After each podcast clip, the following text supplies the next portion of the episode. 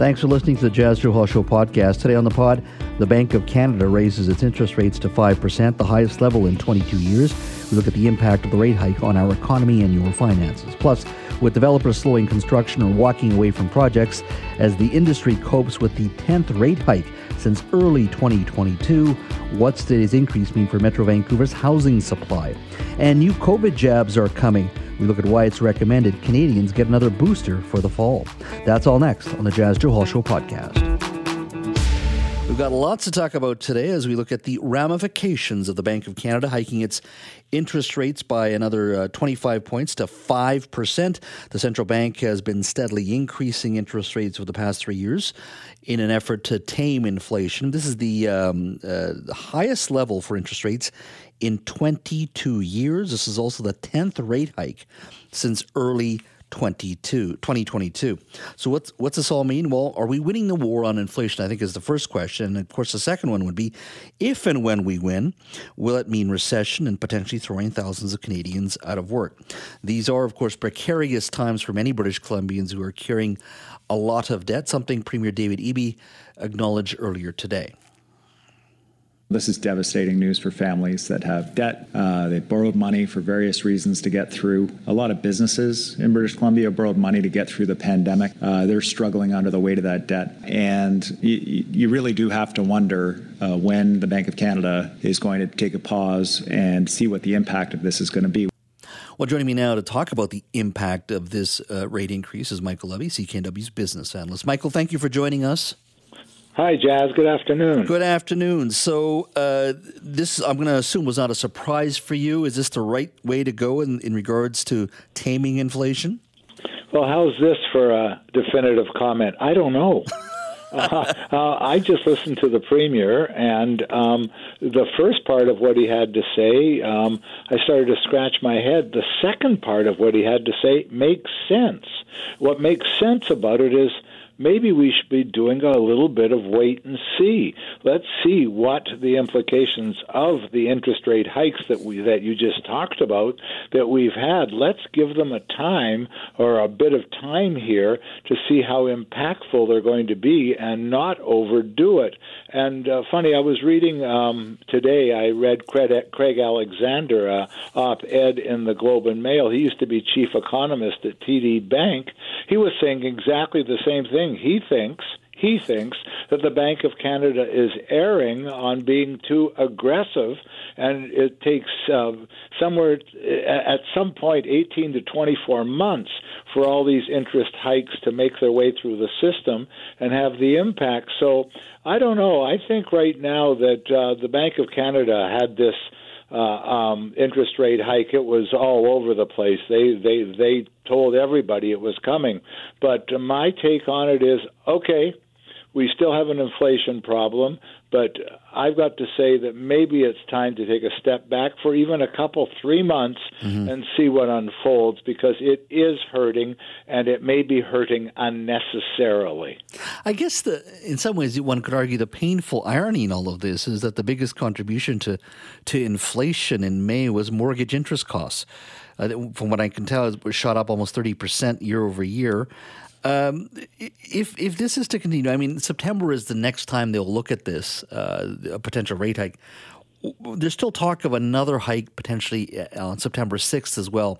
Do you think the pressure may even grow? And I, I know the bank doesn't look at politics, but it's going to have to look at, at it to a certain degree. And what I mean by that is the average person who's on a variable rate mortgage, barely holding on, there's only so much they can do at the end of the day only so much Jas and the banks are playing ball with them and they're looking a little longer amortization. They're also looking at less money going towards principal and more money going towards interest.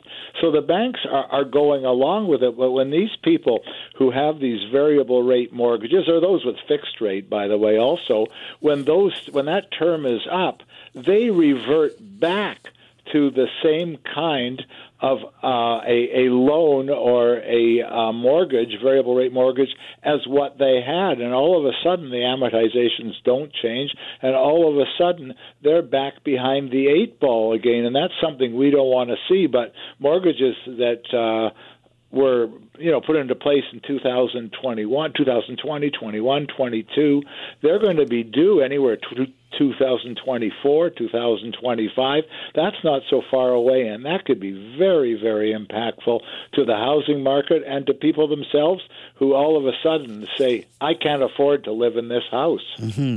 um, in regards to inflation itself i had a friend say to me you know it's easy to go from 8% down to 4 but very difficult to go from 4 to 2 it, it's just going to take that much longer I'm looking at some of the numbers here. Restaurant prices uh, rose nearly 7% last year. Travel services rose nearly 12%.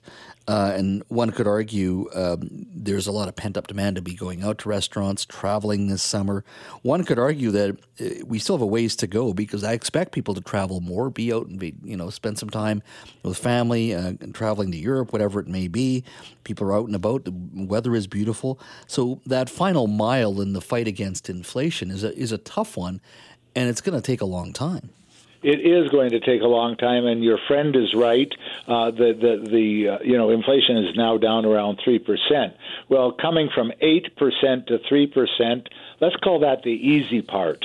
Even though it wasn't easy, let's call that the easy part. From three percent to two percent is going to be much tougher. Only coming down one percent that first 5% was going downhill. Now we're going to start to struggle. And that's why I think that part of the reasoning is let's take a step back and see if the impact of those raises in interest rates, what did you say, 10 times, mm-hmm. is going to have the results they want. It's not going to be instant. And remember that the Bank of Canada's target rate is between 1 and 3%.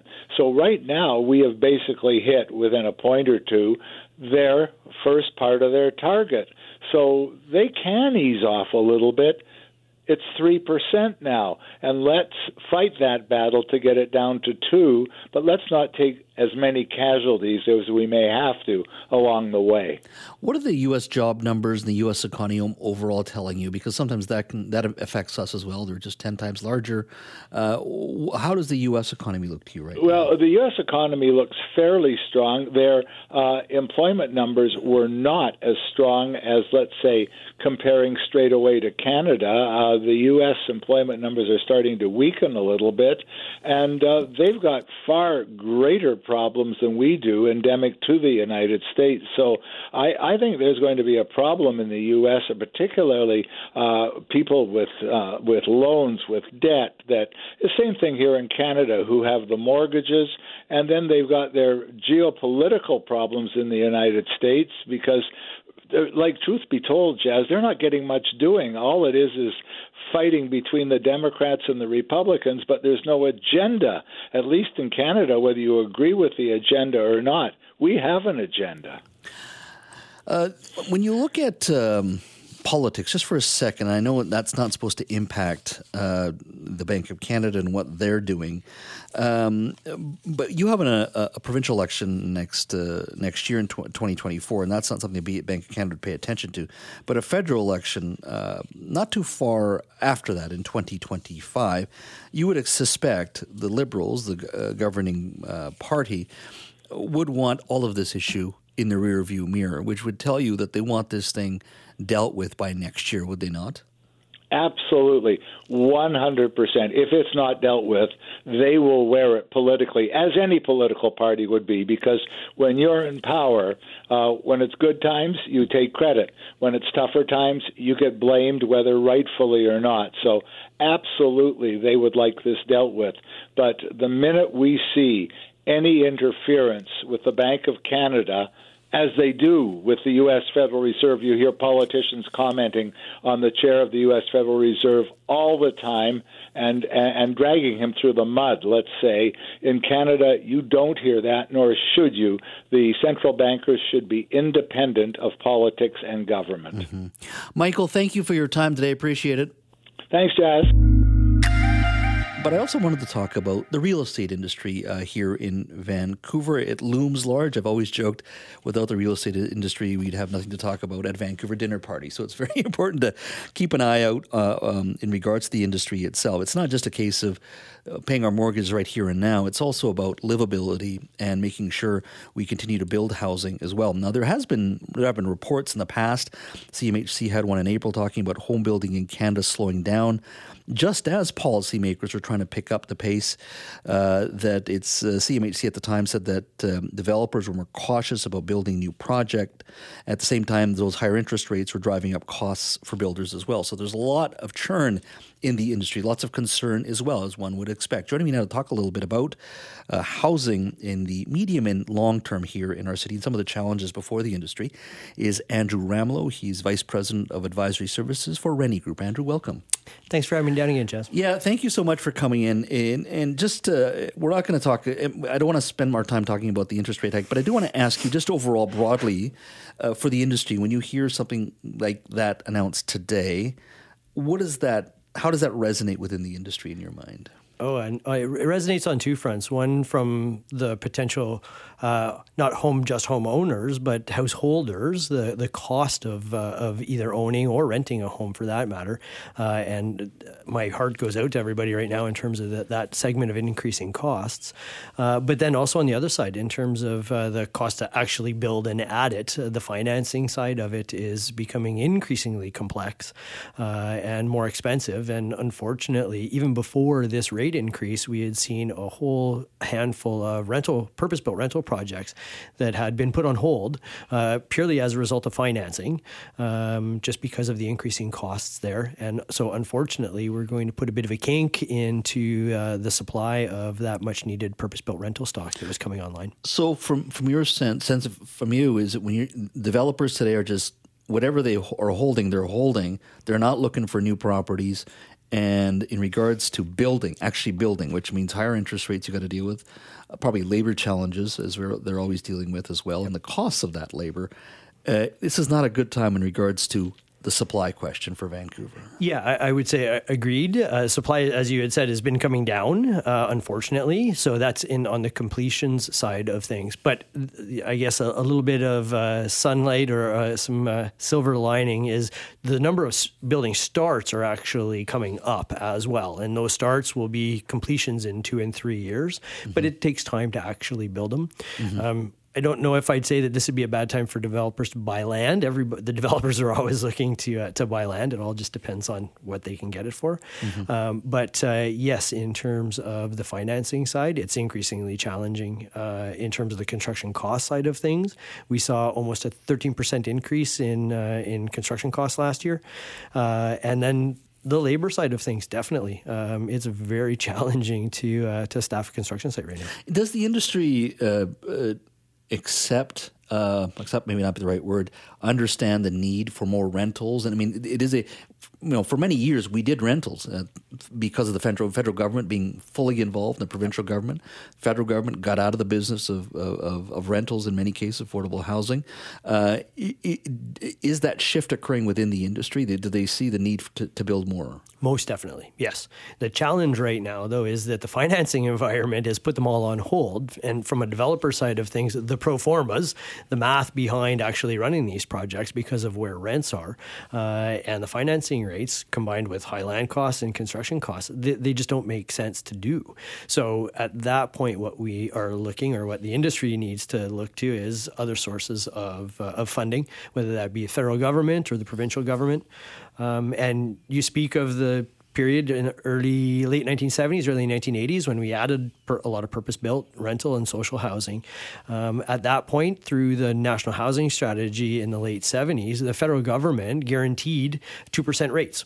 So the developers or the builders would go out and secure a loan at market rates to build either co-op or nonprofit housing uh, and uh, the federal government would backstop it down to 2% so wow. it provided them certainty and a fixed rate to do it at. There was all kinds of other subsidies that were layered on top of that as well to try and stimulate activity, and it, and it worked. And and that now is what our affordable rental housing is. And unless we add that now, it doesn't matter at what level, it could be at the mid to higher end of the level within a decade and two, that's going to be our affordable housing. Uh, and as the federal government, uh, have you any indication that they're looking to do something like that again? Their involvement in the 19 like like their involvement was in the 1970s. You know, it's an interesting one. Uh, some of the conversations that were had early on in the national housing strategy conversations. This was pre-COVID. Yes, there was some indications. Um, the Housing Accelerator Fund that is being um, put in place by CMHC is looking to provide funding, but they haven't gone so far, to my knowledge, to say that we're going to look at purely this financing aspect of it mm-hmm. and to uh, to guarantee rates in terms of construction financing. We're talking about the federal government. On the provincial side, you know, you still have to go to City Hall. That's the, the mm-hmm. government that, that oh, approves yeah. everything. And uh, are, has there been a um, is it better now or is it the same in regards to the bureaucracy uh, at City Hall for getting projects through? Have things improved? I would say generally, you know, in talking about this stuff for the last 20 years, yes, uh, it has improved. I've been part of conversations with the provincial government, federal government, as well as municipal governments recently, and it seems like all levels of government are on the same page in terms of needing to do something. Everybody's just trying to figure out what their levers are and how they can influence that. Mm-hmm. And from the municipal level, what they're saying is um, they need processes and procedures, something like digitization of building permits, uh, digitization of applications. Um, but internally for the departments, that means a rationalization of a whole bunch of things like different zoning codes uh, to be able to streamline a lot of that. But those conversations are being had, and I'd like to think that uh, in the short, relatively short term, that the, some of those will come to fruition, and we'll see uh, an easier supply of, of housing coming to market. We are speaking to Andrew Ramlo, Vice President of Advisory Services for Rennie Group. We're talking about Vancouver's real estate uh, market, uh, ever changing and and uh, certainly challenged like many markets because of the rate hike that we we heard of today, of course, and we're at 5% now. Um, Andrew, let's talk a little bit about just our location. We're surrounded by water, border, mountains. Uh, how do you unlock more land?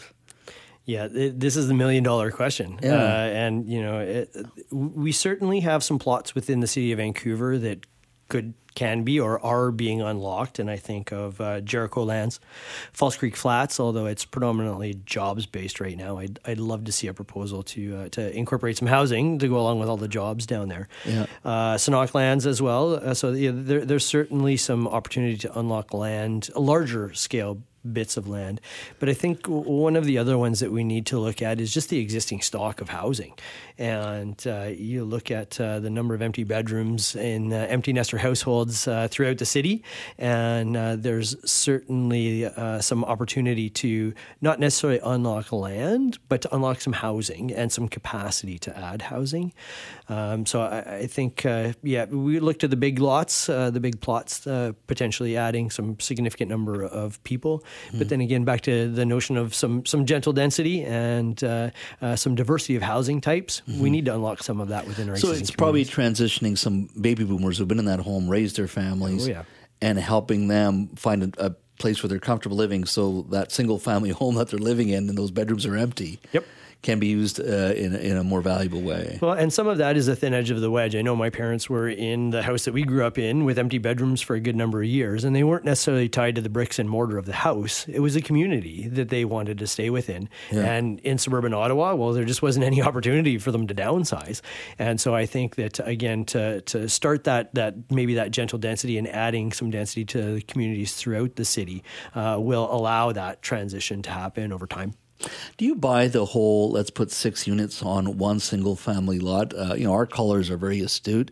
They get very practical too. Well, Jas, what about uh, you know the, the sewer upgrades that are needed, and and more importantly, the parking, right? Parking. Yeah. Now, is that feasible? Is that still one of those ideas that look great on paper, but in real life, you can't? We won't be able to really implement that. Oh no, I think we'll be able to implement it, and and again to to uh, put a little bit finer point on it, I think the six units was for the larger lots as well, right? So mm-hmm. they're not looking at cramming six units on a 33 footer. Mm-hmm. Um, so, but yeah, parking is certainly always an issue, and uh, the whole infrastructure capacity issue has certainly come up, and that was uh, in t- terms of some of the uh, upzoning along Cambie. That was the reason why some of that was on hold was because they needed to upgrade the infrastructure.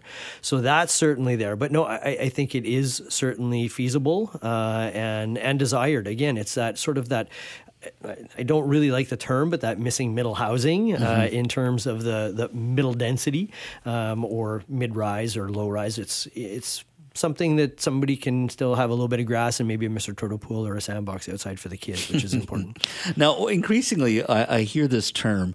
I'm pro immigration, but uh, and it's and it's somehow we're really fixed fixated on the 500,000 Canadians immigrants that will move to this country in 2025. Right now, we're at about 420, 460 around there. Yeah. Uh, and I hear it from immigrants too. By the way, it's not sure. just those who are native born here. People are just looking around, going, "Wow, that's a lot of people coming. Where are they all going to live? Um, is this?"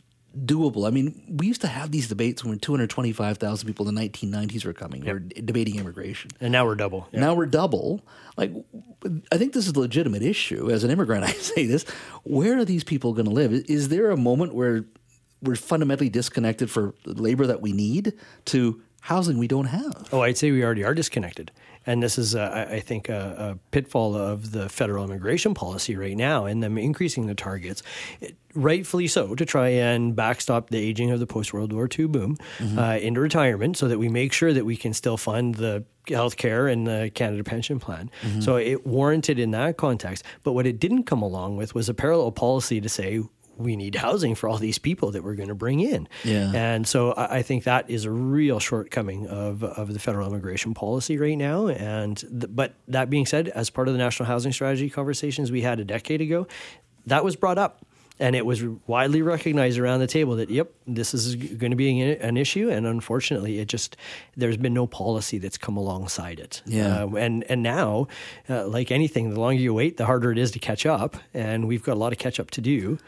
When you look at the numbers last year, I think we were just talking um, during the commercial break. A million people moved here to Canada last year. Well, yeah, it was a million population growth, is what Stats Canada yeah. reported, and there was about four hundred thirty thousand. Uh, permanent residents, so mm-hmm. immigrants, uh, and then somewhere in the range of just over 600,000 non permanent residents. And so that's a combination of uh, temporary foreign workers, so people on like provincial nominee program or the international mobility program, uh, and students. Um, and when we dig down into the data, it's about split 50 50 between worker permits and student permits. Mm-hmm. So that's a whole other source of, uh, of housing demand that's not talked about as much as the 500,000 uh, in terms of the permanent residents, but it has a real implication on the ground in terms of uh, available housing. So, uh, when it comes to those students, then uh, is it a is a question we need at least debate and discuss that we maybe need less international students coming in this country. That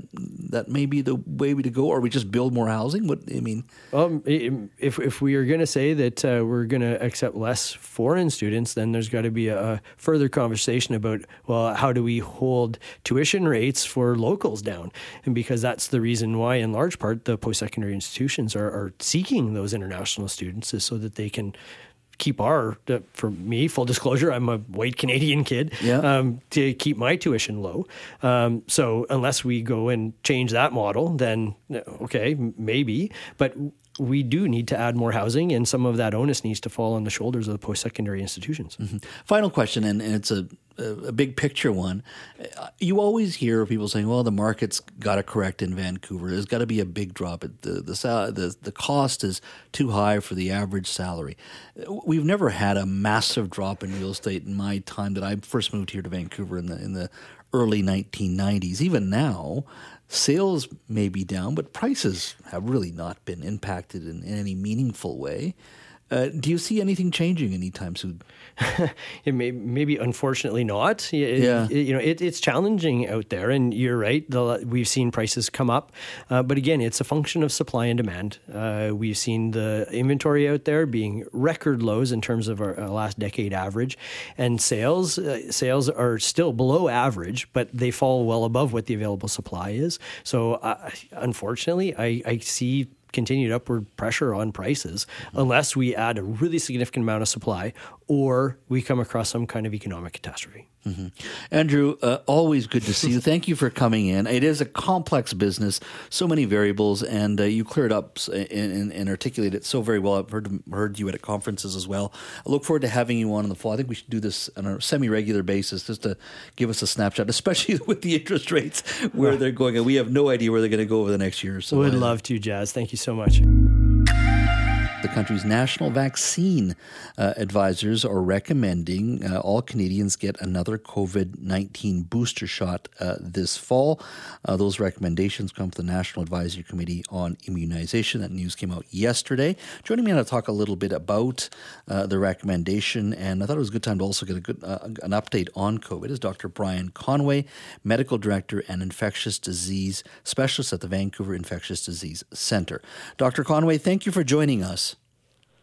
Thank you for having me back. Jeff. Yeah, it's been a long time. You know, you're almost uh, on the show radio station so much. You should have had your own show at one point. so it's great to hear your voice. You know, uh, first and oh. foremost, your thoughts. Uh, this is the right way to go in your mind in regards to the recommendation. Absolutely, I think when the World Health Organization declared an end to the worldwide pandemic, they were very clear. They said that COVID nineteen is now part of the range of respiratory viruses that we will have to deal with normally in the long term. So, influenza requires a yearly shot, COVID 19 will require a yearly shot. Uh, who should get the booster shot? Anyone over the age of five is strongly recommended to get this booster shot if they have been previously vaccinated and have not received a vaccine in the previous six months.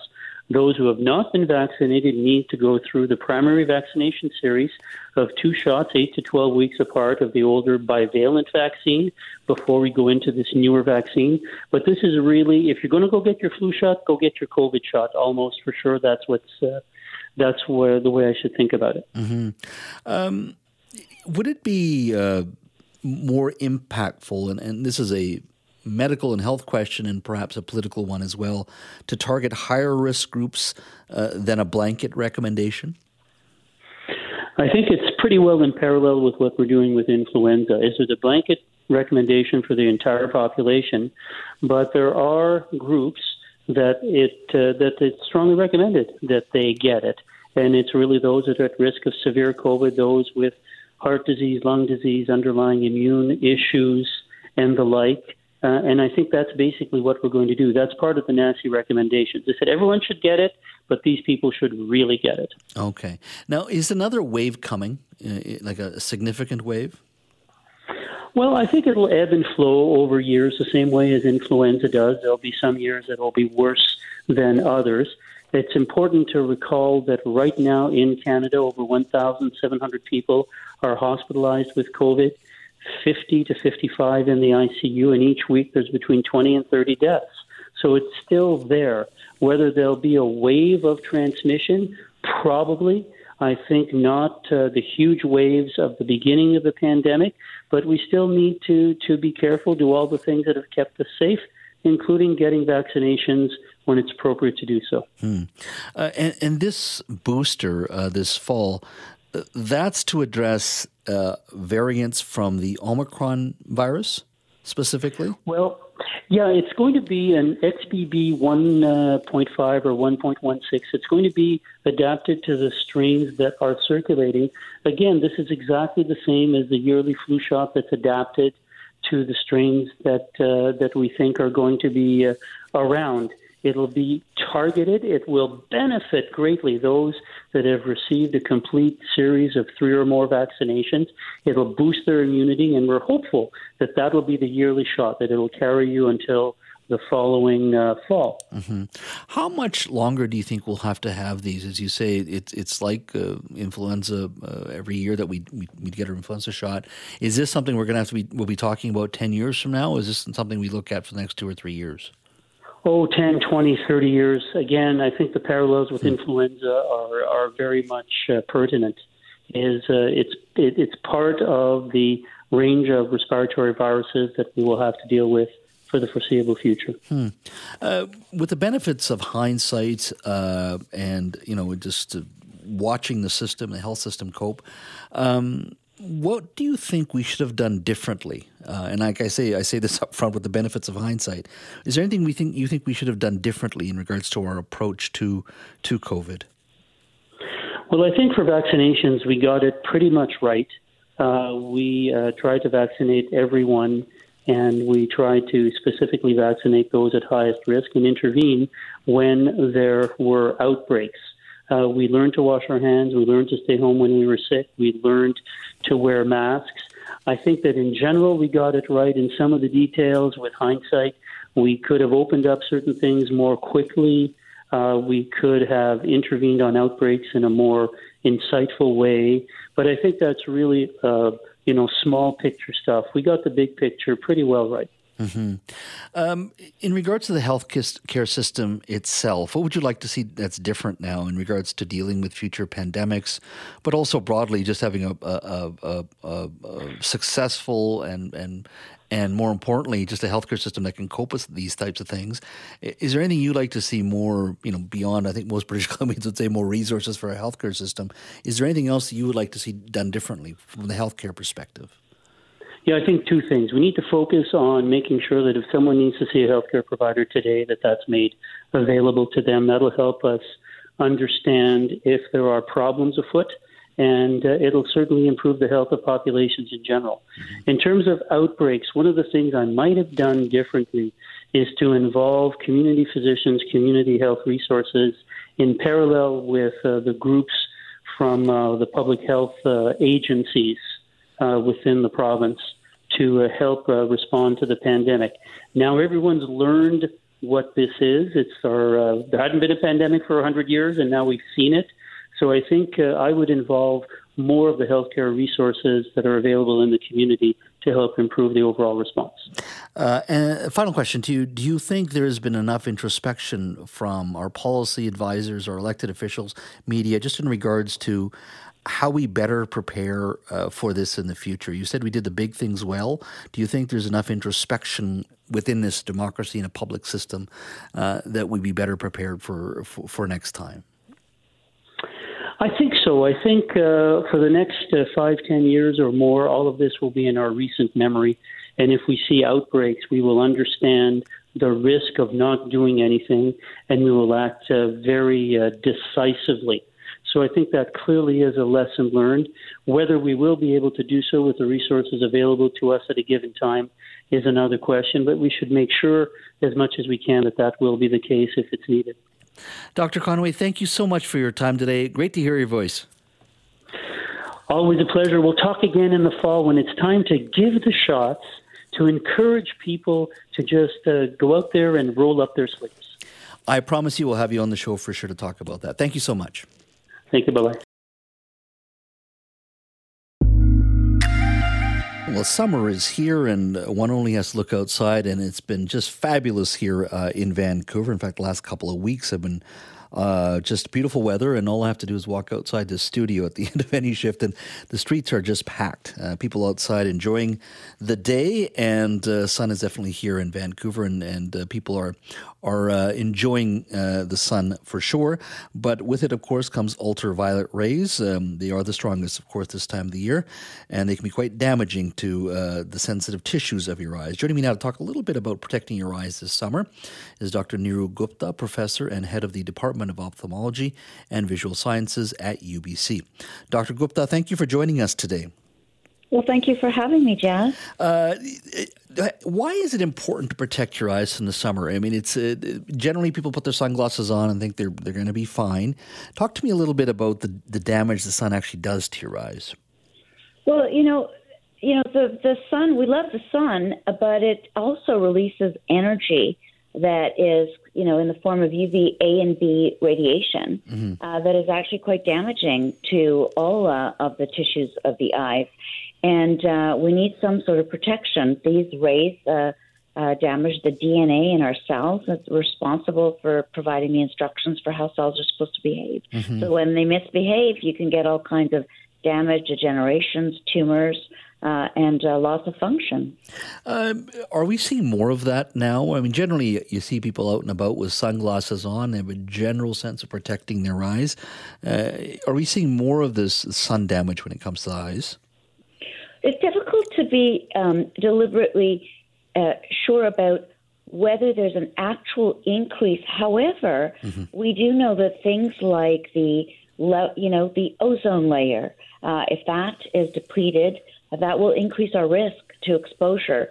If uh, climate changes are also going to change our level of exposure, and of course, very much depends on the activities of individuals. Whether we're sun lovers and we seek you know, travel and and uh, events that uh, put us at higher risk. So all these uh, play uh, an important role. Mm-hmm. Uh, how can one protect one's eyes? Well, the most important thing to do is to to remember that without a covering on the eyes, there is no protection, and sunglasses are the best way to do it. Sunglasses specifically that block all UVA and B rays, which means UV 400 is the wavelength that we're looking at. So anything that says, you know, 100% protection or UV 400 mm-hmm. is really what we're looking for. And, and I guess uh, wearing a, a, hat or a cap is probably helpful as well. On top of that, very bec- absolutely, it reduces it reduces the exposure that is hitting the tissues not only around the eye but inside the eye. Mm-hmm. Uh, when are people most vulnerable uh, to uh, UV rays? Well, it, vulnerability comes at an early age. So children are very vulnerable because this is cumulative damage over a lifetime. And so they're in their developmental stages. So it's really important to start young, get them to wear their sunglasses, model good behavior, you know, make sure they're comfortable, fun, got a few straps on, and just get them into that habit. Uh, so that's one vulnerable population. And then the other thing is um, people who really sunburn easily. They've got, you know, increased risk of sun damage, very fair, sort of light eyed individuals. They're at increased risk of, of this sort of damage just by, you know, the genetic makeup. Um, is there anything, uh, th- those folks who are wearing contact lenses, I used to wear contact lenses at one point, is there any special precaution you need to take um, in, in the summer months? Yeah, so remember the contacts that'll help you see may, some of them may have a little bit of UV protection in them, but you still need your sunglasses. There's absolutely no way that those contact lenses are going to be able to uh, block out the necessary uh, UV rays. Hmm. Uh, and, and just getting back to the sunglasses uh, issue for a moment. I mean, it, you should it, you don't need to worry about buying four hundred dollar designer sunglasses. It's really going back to what you said, which is look for the UV four hundred. That's exactly right. Yeah. That's right. We're not looking for the price tag. We're looking for UV 400 as as the as the rating. Yes. There, there is sometimes a misconception just because you're paying more that you're getting a better pair of sunglasses. Uh, you know, rather than let's say buying something at a uh, uh, that is much cheaper and and uh, not really looking at what the protection uh, that is being be, being offered. I'm just curious. Are there any misconceptions about eye protection? Yeah, I think the, the, the one the thing to remember is it doesn't have to be hot mm-hmm. and it doesn't have to be sunny. So you can be out on the ski slopes and you've got a lot of reflectivity coming off of the snow. So you can actually get a lot of UV uh, radiation coming at your eyes. And um, the same is true if you're on the water, a boat near a be- uh, on a beach. There's a lot of reflection, and so it's important that, to, to remember that those are settings where you're you've got an increased risk of exposure. Okay, that's that's really good. Uh, that's really good advice, uh, Dr. Gupta. Thank you so much for your time today. Oh well, thank you very much for having me, Jas.